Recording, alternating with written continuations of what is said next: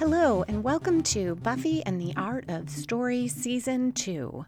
If you love Buffy the Vampire Slayer and you love creating stories or just taking them apart to see how they work, you're in the right place. I am Lisa M. Lilly, author of the Awakening Supernatural Thriller series and the Q C Davis Mysteries, and founder of writing as a second career dot com. Today we're talking about Season two, Episode four, Inca Mummy Girl. Along with the usual breakdown of the plot, I'll cover the very clear inciting incident here, how Xander, who is a very flawed character, draws the audience in, emotional character arcs with major commitments, and some of the wittiest quotes so far. Also, a new character, Oz, who I hope you will all come to love if you don't already. As always, there will be no spoilers except at the end to talk about foreshadowing, but I'll give you plenty of warning. Okay, let's dive into the Hellmouth. Inca Mummy Girl was written by Matt Keane and Joe Reichenmeyer and directed by Ellen S. Pressman. We start with our opening conflict. This is the conflict to draw the reader into the story, whether or not it relates to the main plot. Here it does. Buffy, Willow, and Xander are walking outside toward a museum. Buffy is complaining that it's so unfair. She has to have a complete stranger live with her for two weeks as part of the cultural exchange program. And we can imagine it will be hard for Buffy to hide her secret identity with someone staying with her. Xander, though, thinks that this melding of two cultures is beautiful. Inside the museum, Cordelia is looking through photographs of the exchange students, and she says hers is Sven, one hundred percent Swedish, one hundred percent gorgeous, one hundred percent staying at my house. Buffy has not seen a photo of her exchange student. She kind of shrugs when either Xander or Willow asks about what the student looks like, but she does say he is guy-like. Suddenly, Xander doesn't think the cultural exchange program is such a great idea. We see a new character, Rodney, and he is scraping at one of the masks on display. Xander makes some disparaging comments about Rodney's intelligence, and we get uh, the first set of favorite quotes for me from this episode. Willow says, "You just don't like him because of that time he beat you up every day for five years. And Xander says, "Yeah, I'm irrational that way." Buffy says she better go stop Rodney, and Willow decides she'll do it because not everything is solved by violence.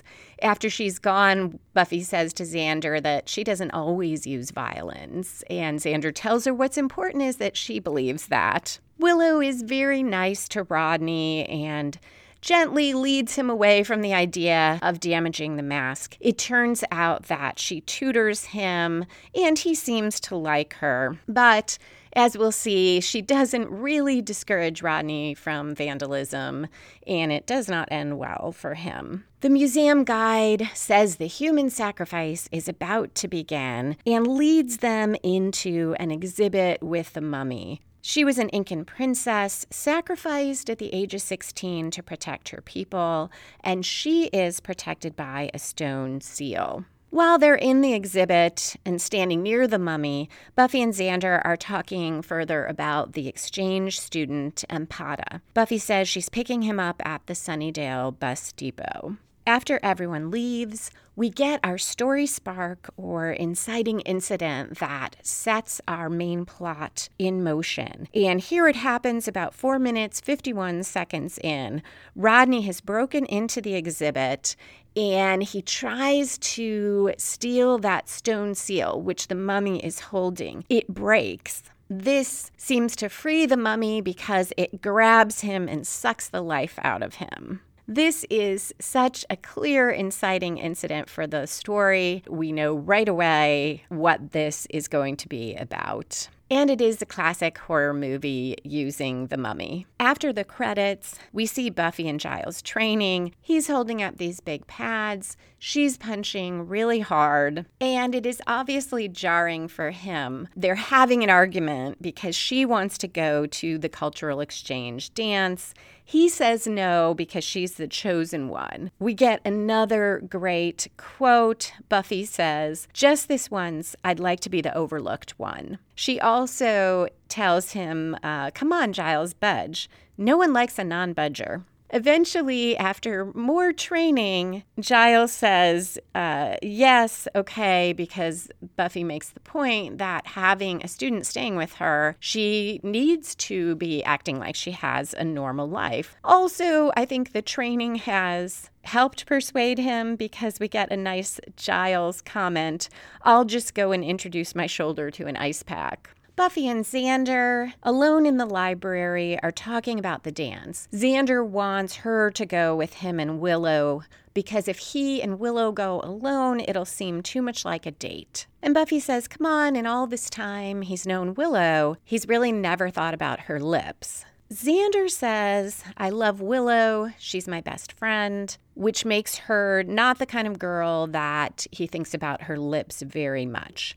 Willow walks in behind during Xander's line. Her face lights up when he says she's his best friend and he loves her, and then just falls when he says he the part about he doesn't think about her lips. Allison Hannigan is so expressive here. Just she tells so much through her face. I don't I don't like this scene, though, because we're completely ignoring that Xander almost kissed Willow in the first episode of the season. I don't buy that Xander would forget that. The way this is played, it seems like he has. I, I don't feel like it's directed or acted in a way that tells me Xander remembers that and feels weird about it and doesn't want to tell Buffy. It it really seems more like that just never happened. It's one of the the rare times in the series where I feel like there is still that holdover from when each episode of T V had to be self-contained and could almost ignore what happened before. When I went back and watched one of my favorite shows, The Bionic Woman uh, from the seventies, I saw how much of that there was. I feel like that's a little bit of what is happening here. I also am pretty sure the network must have wanted, or I shouldn't just say network, maybe the producers and, and writers wanted to keep that tension spooling out. And rather than address that almost kiss, they like starting almost with a clean slate with Willow and Xander as if that never happened. So we can have more tension there and not follow up on that moment. Willow doesn't say anything about overhearing. She tells them that Rodney is missing.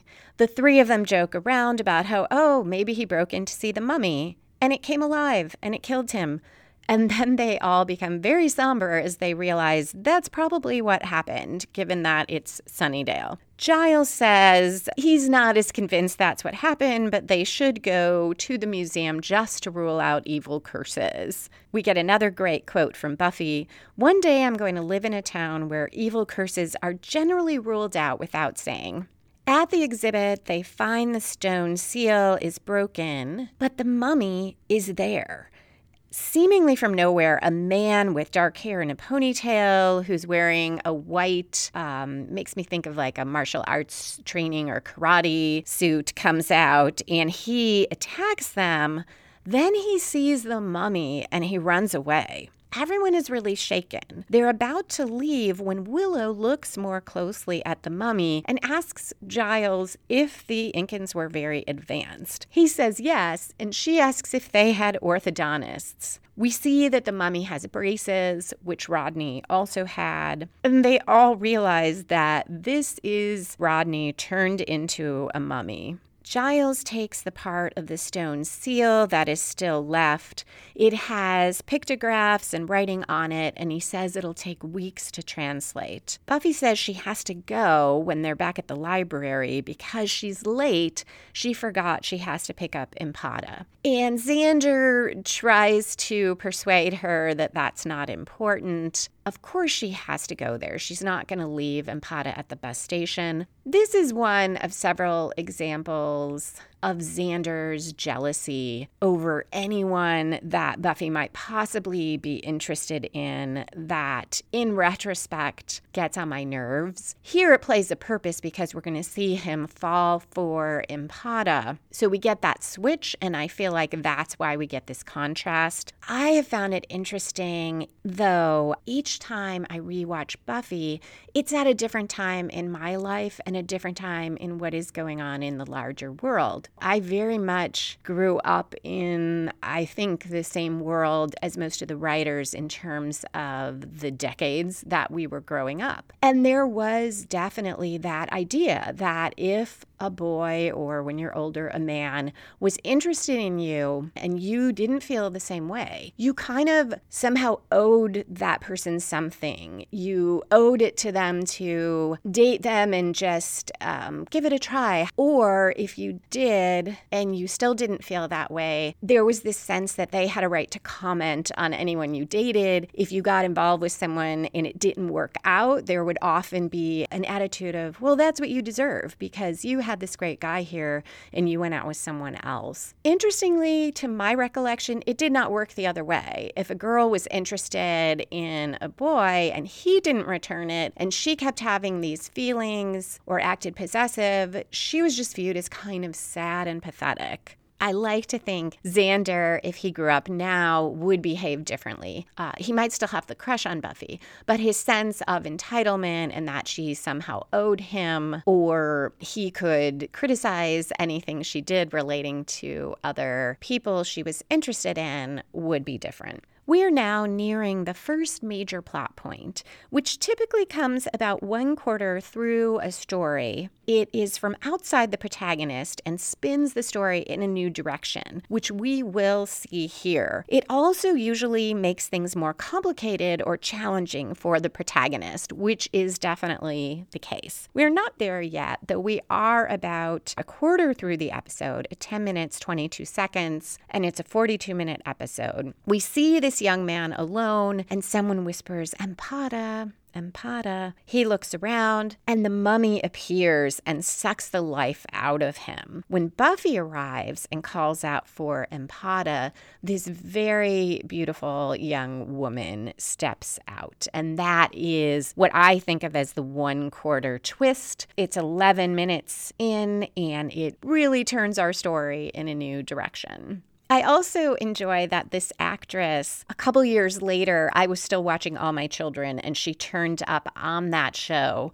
which Sarah Michelle Gellar was also on many years before that. Everyone is surprised that Impata is a girl, including Willow, who says, Impata, you're a girl. Xander is clearly smitten with Impata. She finds him quite fun, and he makes her laugh, which I can relate to. Someone who can make you laugh is a wonderful thing. And she has been a mummy forever, so he's the first guy that she has talked to. She genuinely seems to have fun with him, and Willow, we can see, feels very sad about this. She's very impressed with Buffy's house and later Buffy's room. Buffy asks what it's like, where Impata's from, and she says it was very cramped and very dead at home. Throughout the episode, I like that Impata's answers are careful and honest. So everything she says is true if you take it literally, but she answers in a way that doesn't raise suspicions. And I I pretty much believe this because what we're told, or we get the impression that as she has been taken around the world, she has listened to a lot of conversations. So we get the feeling she has learned a lot about different cultures, including the United States. So I more or less by that she is able to do this and put up this front. She also seems like a well-rounded character when Buffy asks about friends and she says, it is just me at home. Buffy empathizes with her because Buffy so often feels isolated. And she tells her, oh, she'll meet people. Impata says she wants to fit in and be just like Buffy and have a normal life. Back at school, Cordelia is talking to Devin, a musician she's dating. Both of them are irritated with Sven. the exchange student who is standing nearby. Cordelia is just awful. She says things to Sven almost as if he were a pet dog. She's like, Sven, come. We are going to deal with that later. Here, after she leaves, Devin is talking to a new character with red hair who is winding up a microphone cable, and there's a guitar behind him, and it is Oz. Devin asks Oz what he thinks of Cordelia, and Oz, in an ironic tone and a kind of flat voice, says, yes, she's a hot girl, but she's not his type. Devin tells him he's too picky, and Oz says he's not, that Devin is just impressed by any pretty girl who can walk and talk. Devin says they don't have to talk. We are supposed to see Devin as a jerk here, or at least as very, very shallow, and I see it as clearly meant to contrast to Oz. Willow and Xander are talking about costumes for the dance. Xander is struggling with what to wear, and Willow has this, has this great quote, "Why are you suddenly so worried about looking like an idiot?" That came out wrong. I thought that was fun, especially because Willow just says it. She isn't saying it to be mean or because she's jealous. She's just thinking, oh, you never you never worried about looking silly before. Buffy brings Impada to meet Giles, who right away asks her to translate the seal, and they claim it's for an archaeology club. She tells them that the man who is pictured on the seal is something like a bodyguard for the mummy. Buffy and Giles have work to do, so Buffy starts to ask Willow to hang out with Impada, but Xander jumps in right away and says he will take Impada around. Willow looks after them. She says, boy, they really like each other. About eighteen minutes in, we see Xander and Impada at the bleachers. He is explaining Twinkies to Impada and making her laugh by showing her how to eat one by stuffing the whole thing in his mouth. Buffy and Willow are researching, but Willow is distracted. And when Buffy asks her something, Willow says, yes, I'm caring about mummies. They have this great conversation where Buffy says that Impada's only going to be here for two weeks, but Willow says then Xander will just find someone else who's not her.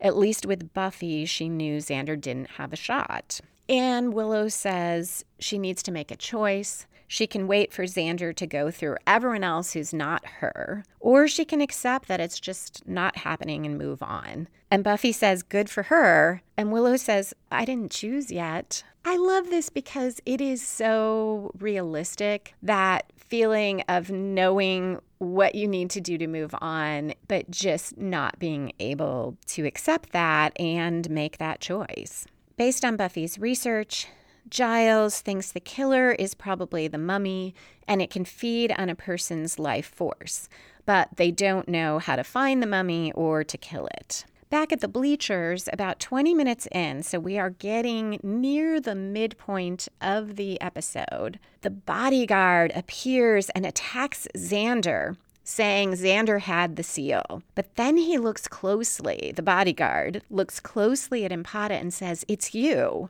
I don't think Xander really picks up on that. And back in the library, he and Impada are there. She is very shaken up. And she tells them they should destroy the seal, that someone could die. They are talking in code about what's going on. She gets very upset and says, you're not telling me everything. This is very near twenty-one minutes in, so exactly the midpoint of the episode. So here I usually expect to see some kind of major commitment by the protagonist or a significant reversal. Here, what we see instead are a series of commitments by the other characters, very significant. And I I feel like that that works. So I feel like I've learned something here, that, that it doesn't always have to be the protagonist, although generally I think that is the best route, particularly if you are telling a single story, one novel, or even one novel in a series. but not something like a television series where we can have in a twenty-two season arc or even a twelve season arc, you can have an episode or two or three that are more focused on the other characters. If it's a novel or a movie, generally we're going to want our protagonist to be the one driving that midpoint. Here, though, first I see Empada here making somewhat of a commitment by saying, you're not telling me everything. She is letting her emotions show through, but she will make a more major commitment very shortly. Xander here, he is the one who throws caution to the wind and says, you're right, we're not telling you everything, and it's time we do. He is about to say that Buffy's the Slayer. Giles clears his throat and Buffy glares at him, and they switch and say, okay, it's not an archaeology club, it's a crime club. Empada goes out into the hall, very upset. She says she just wants a normal life.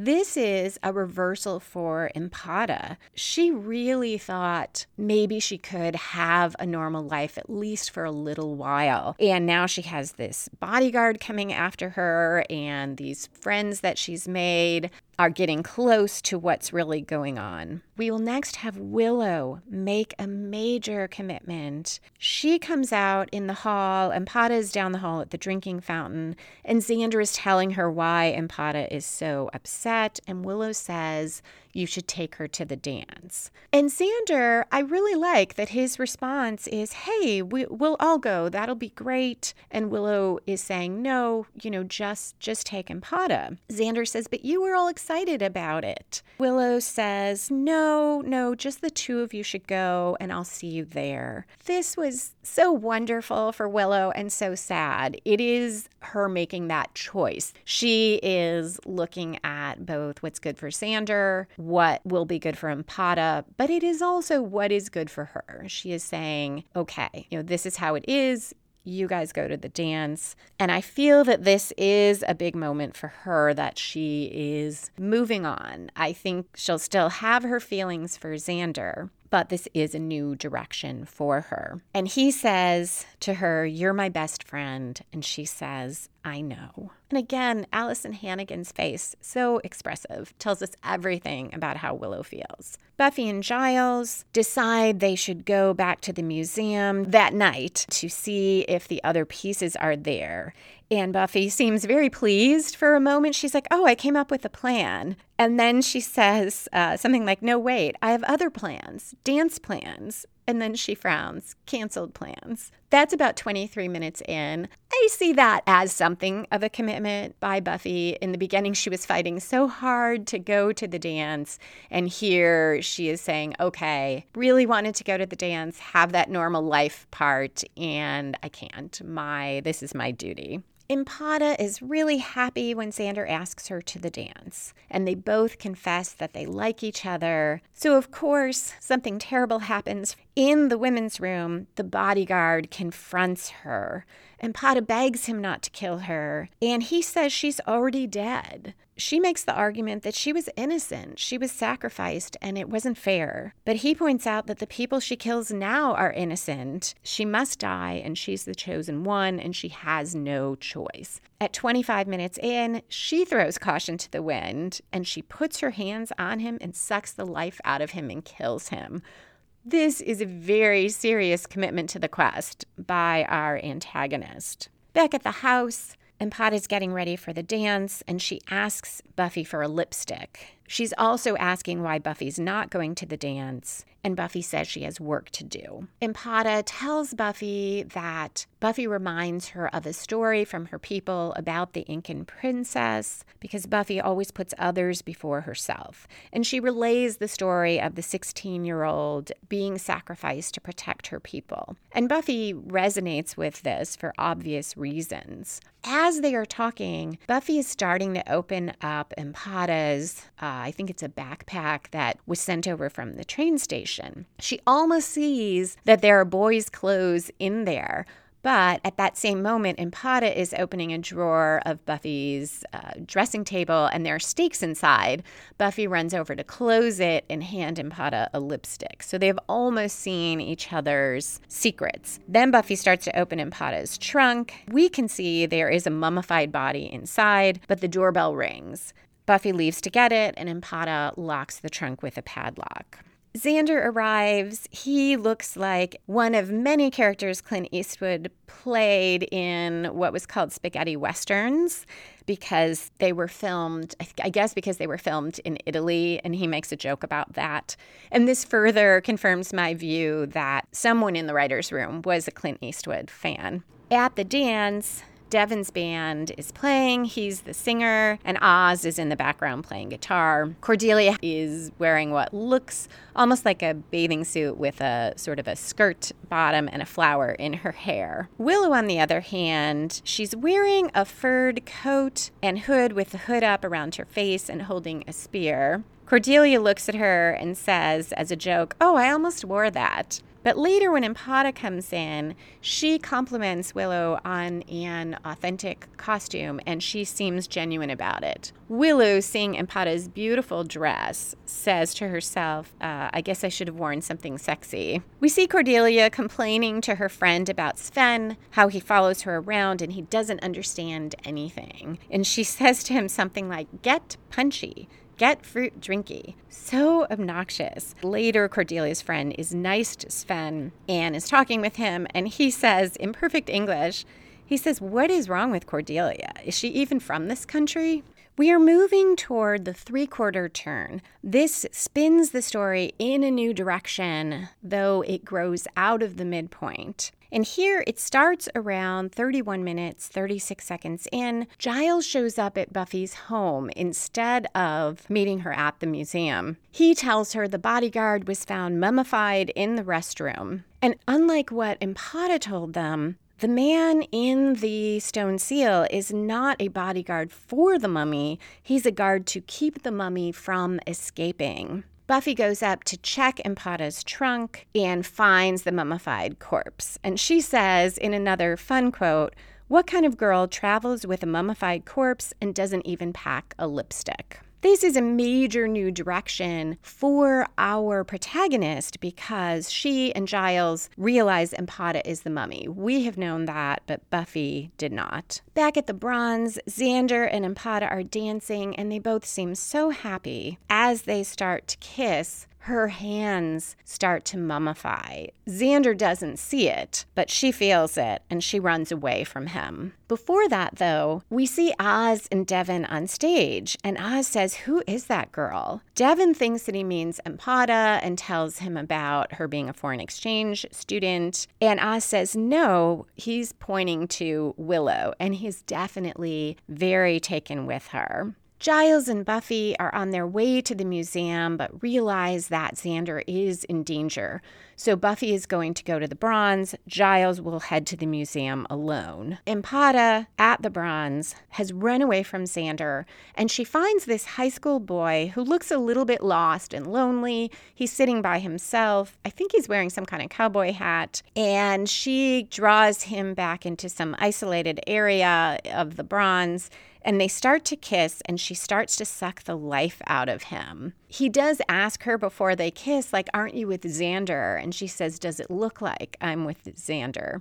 Stay tuned for spoilers about this boy. For now, he is saved when Xander calls to Impata, distracting her, and the boy runs off. Xander asks why Impata ran away. She starts to cry and tells him she's very happy and very sad, but she can't tell him why. It's a secret. Now they do kiss. Her dried hands grip his face. She starts to suck the life from him. It's it's like she can't help it. And we cut to a commercial. Another great hook before that commercial comes in and you potentially lose the audience. Afterwards, Empata does break away from Xander. She says, kind of under her breath, "No, I can't." She tells him she's sorry. Giles is at the museum and he's fitting the seal together. He's very close to finishing it. Empata somehow feels this and she runs away, leaving Xander. Buffy comes into the bronze. She finds Willow, tells her Empata is the mummy. Willow says at first, "Oh, good." And then she says, "Xander." They run off to find Xander. Oz comes up and is about to talk to Willow, but she has disappeared with Buffy, and he says to himself, "Who is that girl?" Willow and Buffy find Xander, and they all head for the museum. Giles is there alone. He is still fitting that seal together. If you look too closely, the timing doesn't really work here.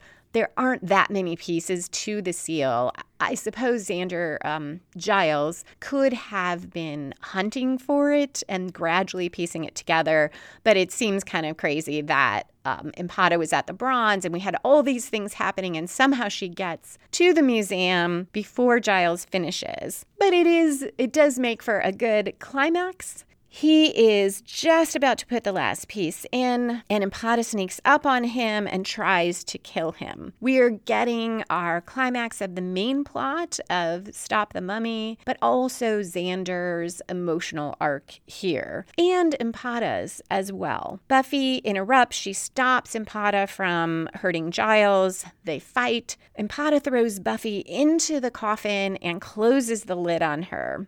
Xander and Willow have arrived. Empata grabs Willow, and she is trying to suck the life out of Willow.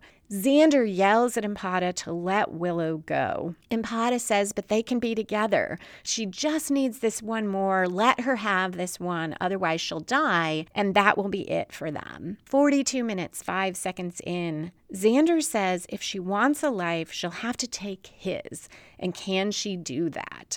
This is the, the true climax, the pinnacle of the story. Empata says yes. And she grabs him and starts to suck the life out of him. Buffy frees herself and pulls Empata away as she is disintegrating. I like that we see Xander standing up to Empata. We see that not just that he will protect Willow, but that he is not going to be happy at the expense of other people. I don't think we ever thought that Xander would would make a choice to be like, oh, okay, I'll be with this mummy girlfriend who has to kill people to stay alive. But it is a, a in the heat of the moment, it's good to see that Xander does not hesitate even for a second to stop Empata and to basically sacrifice himself in Willow's place. Probably he thought Empata was going to say no, she couldn't take his life, but I believe he really meant it. If you want to take someone's life, you're going to have to take mine. We have a very short falling action, less than a minute,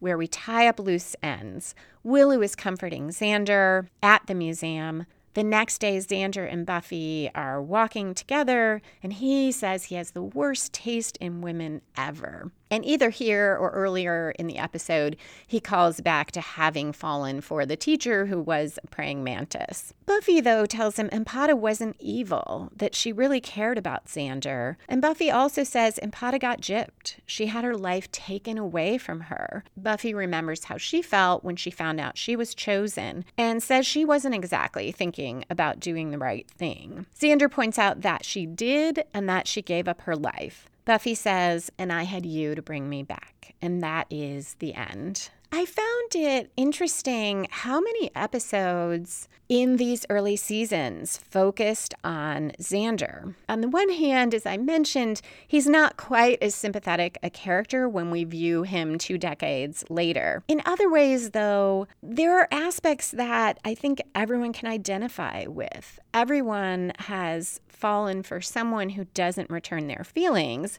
which we also have with Willow, but has also, at least I think everyone has had that feeling, especially during the high school years, that they will never figure these things out. And that Xander has this feeling, not just that, oh, Buffy's not interested, but that he is rejected over and over again. And his fear that this this is what his life will be. And then at the end, we get that fear that, okay, uh, here was someone who did want him, but there was something so wrong about that, so wrong with her, and his feeling that, okay, yeah, when I do find somebody, I choose someone who is evil. All of these things are things that audience members can identify with. We also have some great things to model in Xander, even looking back two decades. I love that he admires Buffy's strength. I'd love to say that, oh, of course, any guy should be comfortable with a strong woman, but we really had few representations of that in our stories at the time.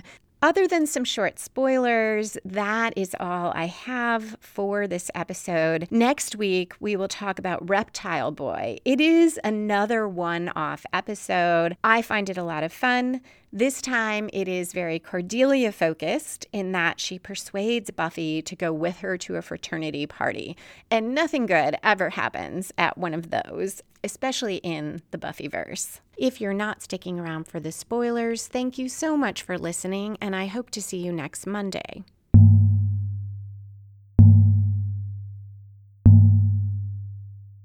And we're back for spoilers. The boy we saw Impata try to kill at the Bronze is Jonathan. He will turn up several different times, including in the next episode, Reptile Boy. He, uh, we see him at the end, and that's the first time we learn his name. He becomes increasingly more important. At first, we keep seeing him as sort of, um, maybe not the butt of jokes. Well, he definitely is at one point from one of Cordelia's friends. Mostly we see him as this sort of generic victim or the generic kind of nerdy high school boy, which is what will happen in Reptile Boy. Eventually, he will have some very pivotal episodes in Buffy, including in season four, when he alters the entire world for an episode and gets to be in the credits, looking very cool. And of course, that helps prepare us for the major world alteration in season five. Then, if you've watched all the way through, and I assume you have because you're listening to spoilers, he'll be one of our three villains in season six.